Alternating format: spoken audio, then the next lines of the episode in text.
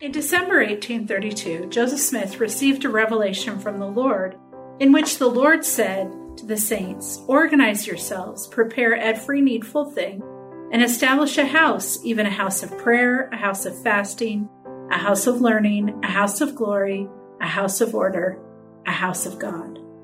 This was the first direction to the Latter day Saints to establish a temple.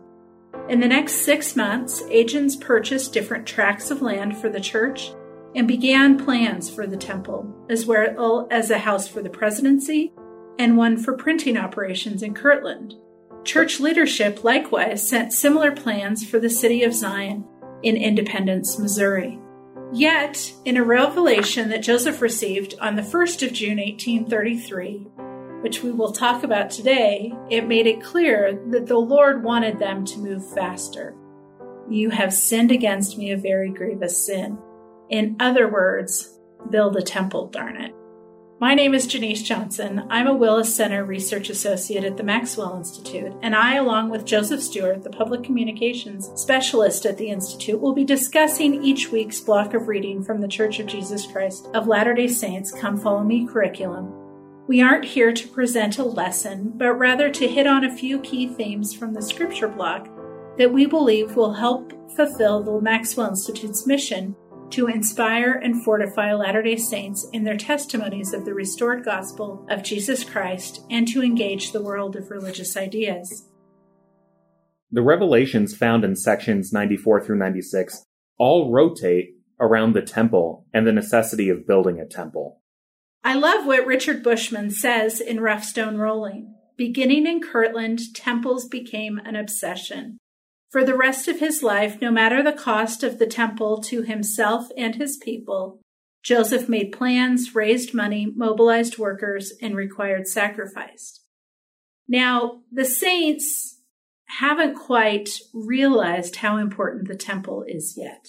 They are slow in following this commandment. And the Lord is going to remind them and begin to teach them of how important temples will be with this revelation. Now, I find it interesting that the Latter day Saints are very interested in moving west. They're very interested in gathering together, in making printing presses, and doing all of the other things that the Lord has asked them to do. But because a temple is so unfamiliar to them, I'm not sure if it's the right thing to say, but maybe they don't quite know where to start. I've personally received revelations that work like that for me that it seems too big. I don't know how to start. And I think the Lord shows some patience at the beginning. The Lord reminds them of this relationship. As we discussed with section 93, the restoration elevated not only family relationships, but the importance of all relationships. Both section 94 and 95 begin, I say unto you, my friends, Thus saith the Lord unto you who I love. This warm beginning to what will soon become censure. But unlike the series of revelations in August of 1833, when the Lord repeatedly stated, It mattereth not unto me, here it mattered. It's something that is marvelous to behold in the Doctrine and Covenants, the way that the Lord progressively expects more out of those whom he has called to build his kingdom here on the earth. And something that I find particularly interesting in this section, section 94, is that he gives very specific instructions for the dimensions of the buildings they will construct. So in verse 10, Verily I say unto you, the second lot on the south shall be dedicated unto me for the building of a house unto me, for the work of the printing of the translation of my scriptures, and all things whatsoever I shall command you. And it shall be fifty five by sixty five feet in the width thereof, and the length thereof, in the inner court, and there shall be a lower and a higher court. And this house shall be wholly dedicated unto the Lord from the foundation thereof for the work of the printing. In all things whatsoever I shall command you, to be holy, undefiled, according to the pattern, in all things as it shall be given unto you. Now the Lord gives different dimensions for structures, particularly in the Old Testament. I think about Noah's Ark, for instance, and being a six year old who thought it was very funny that there were such specific instructions for how big the ark should be. Similarly, for the tabernacle and other structures that Israel employed while they were in the wilderness and when they built, it seems to me that when the Lord gives dimensions, it is important to remember that He is constructing something to help the saints separate from danger and come to the Lord. And in verse 2, the Lord says is very clear it must be done according to the pattern which I have given unto you. So, this specific, he's not going to tell them every last detail of what the temple should be planned for, but there are some things that are very specific. Now, one of the buildings, the printing press, is something that sticks out to me that the scriptures can be printed. And continually, as I was thinking about this, the scriptural phrase, many are kept from the truth because they know not where to find it, kept coming to my mind. This is a time when printing was expensive. It is still expensive today, but it was much more so in the 1830s. And how are you going to help people to find the restored gospel? How are they going to find out about it? They're going to have to do so through a book, specifically the Book of Mormon and the Book of Commandments, Joseph Smith's published revelations. The Book of Mormon had been published in 1830 using Egbert Grandin's press at great cost, great financial cost to the saints. They needed something that was their own, that would enable them to give people continued access to Scripture. The second edition of the Book of Mormon wouldn't be published until 1837. The first edition of the Doctrine and Covenants would be published in 1835. And before that, we would get the Book of Commandments in 1833. But this focus on bringing scripture to the people is also going to be a central focus as time proceeds.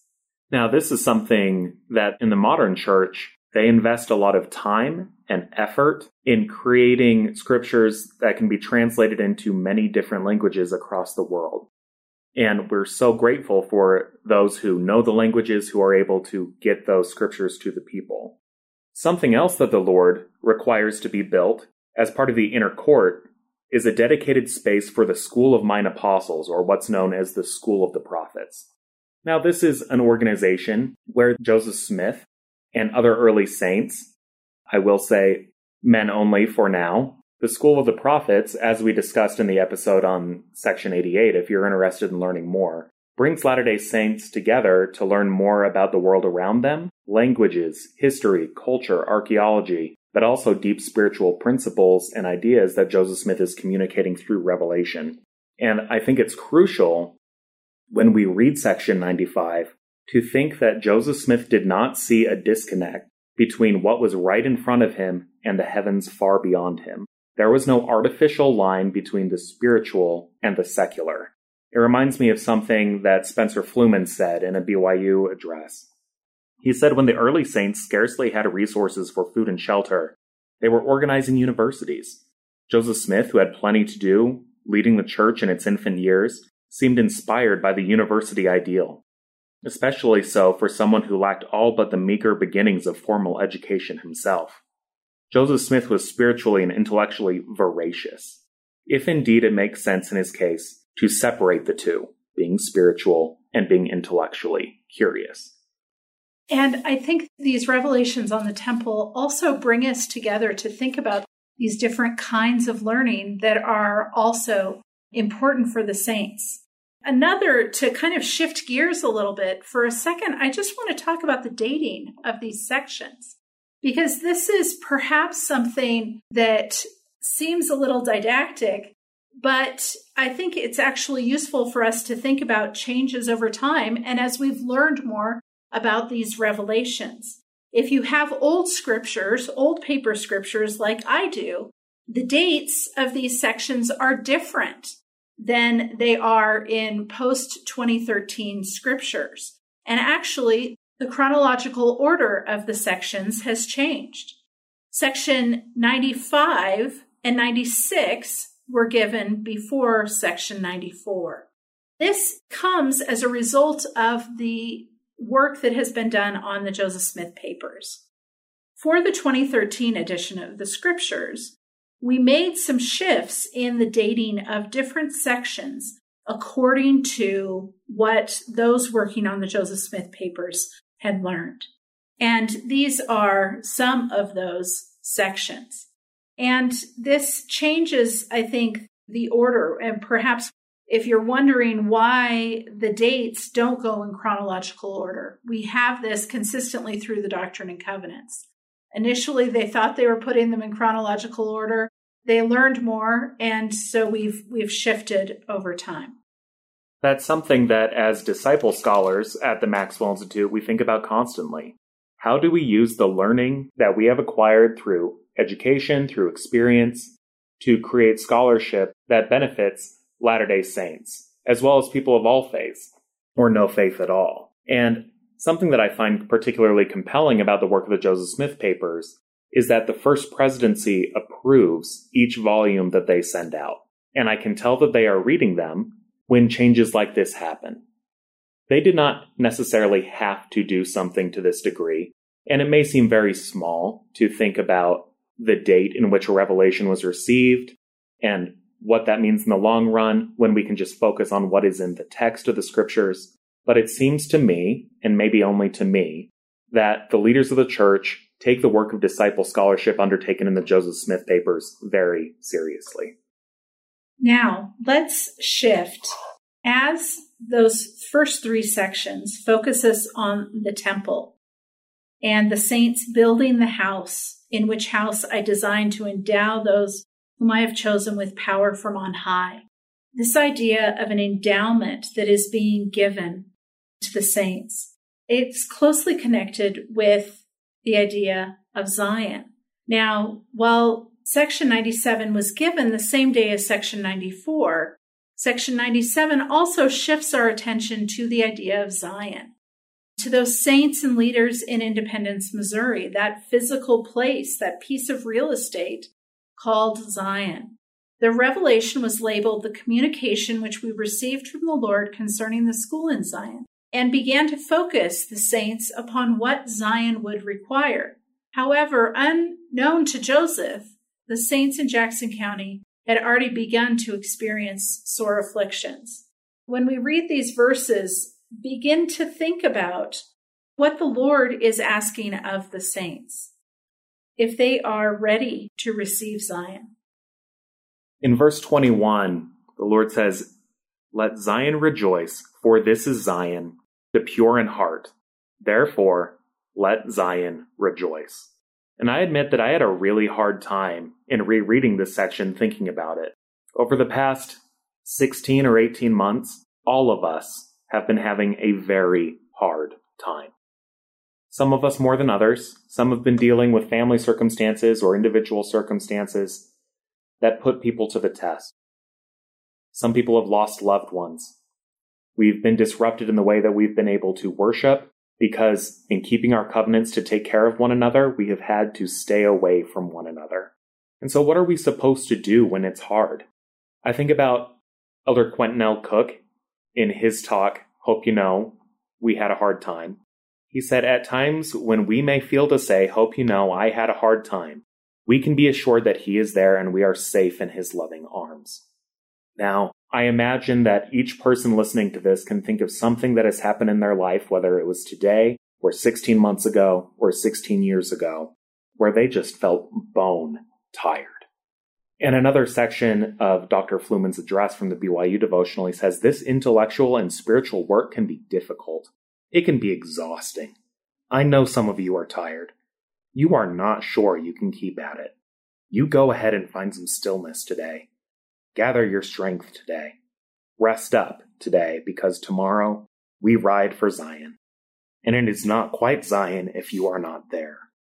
Remember, you don't ride alone. Step back and consider the thousands around you. Consider the thousands who preceded you. Consider the unnumbered hosts yet to come. You don't ride alone.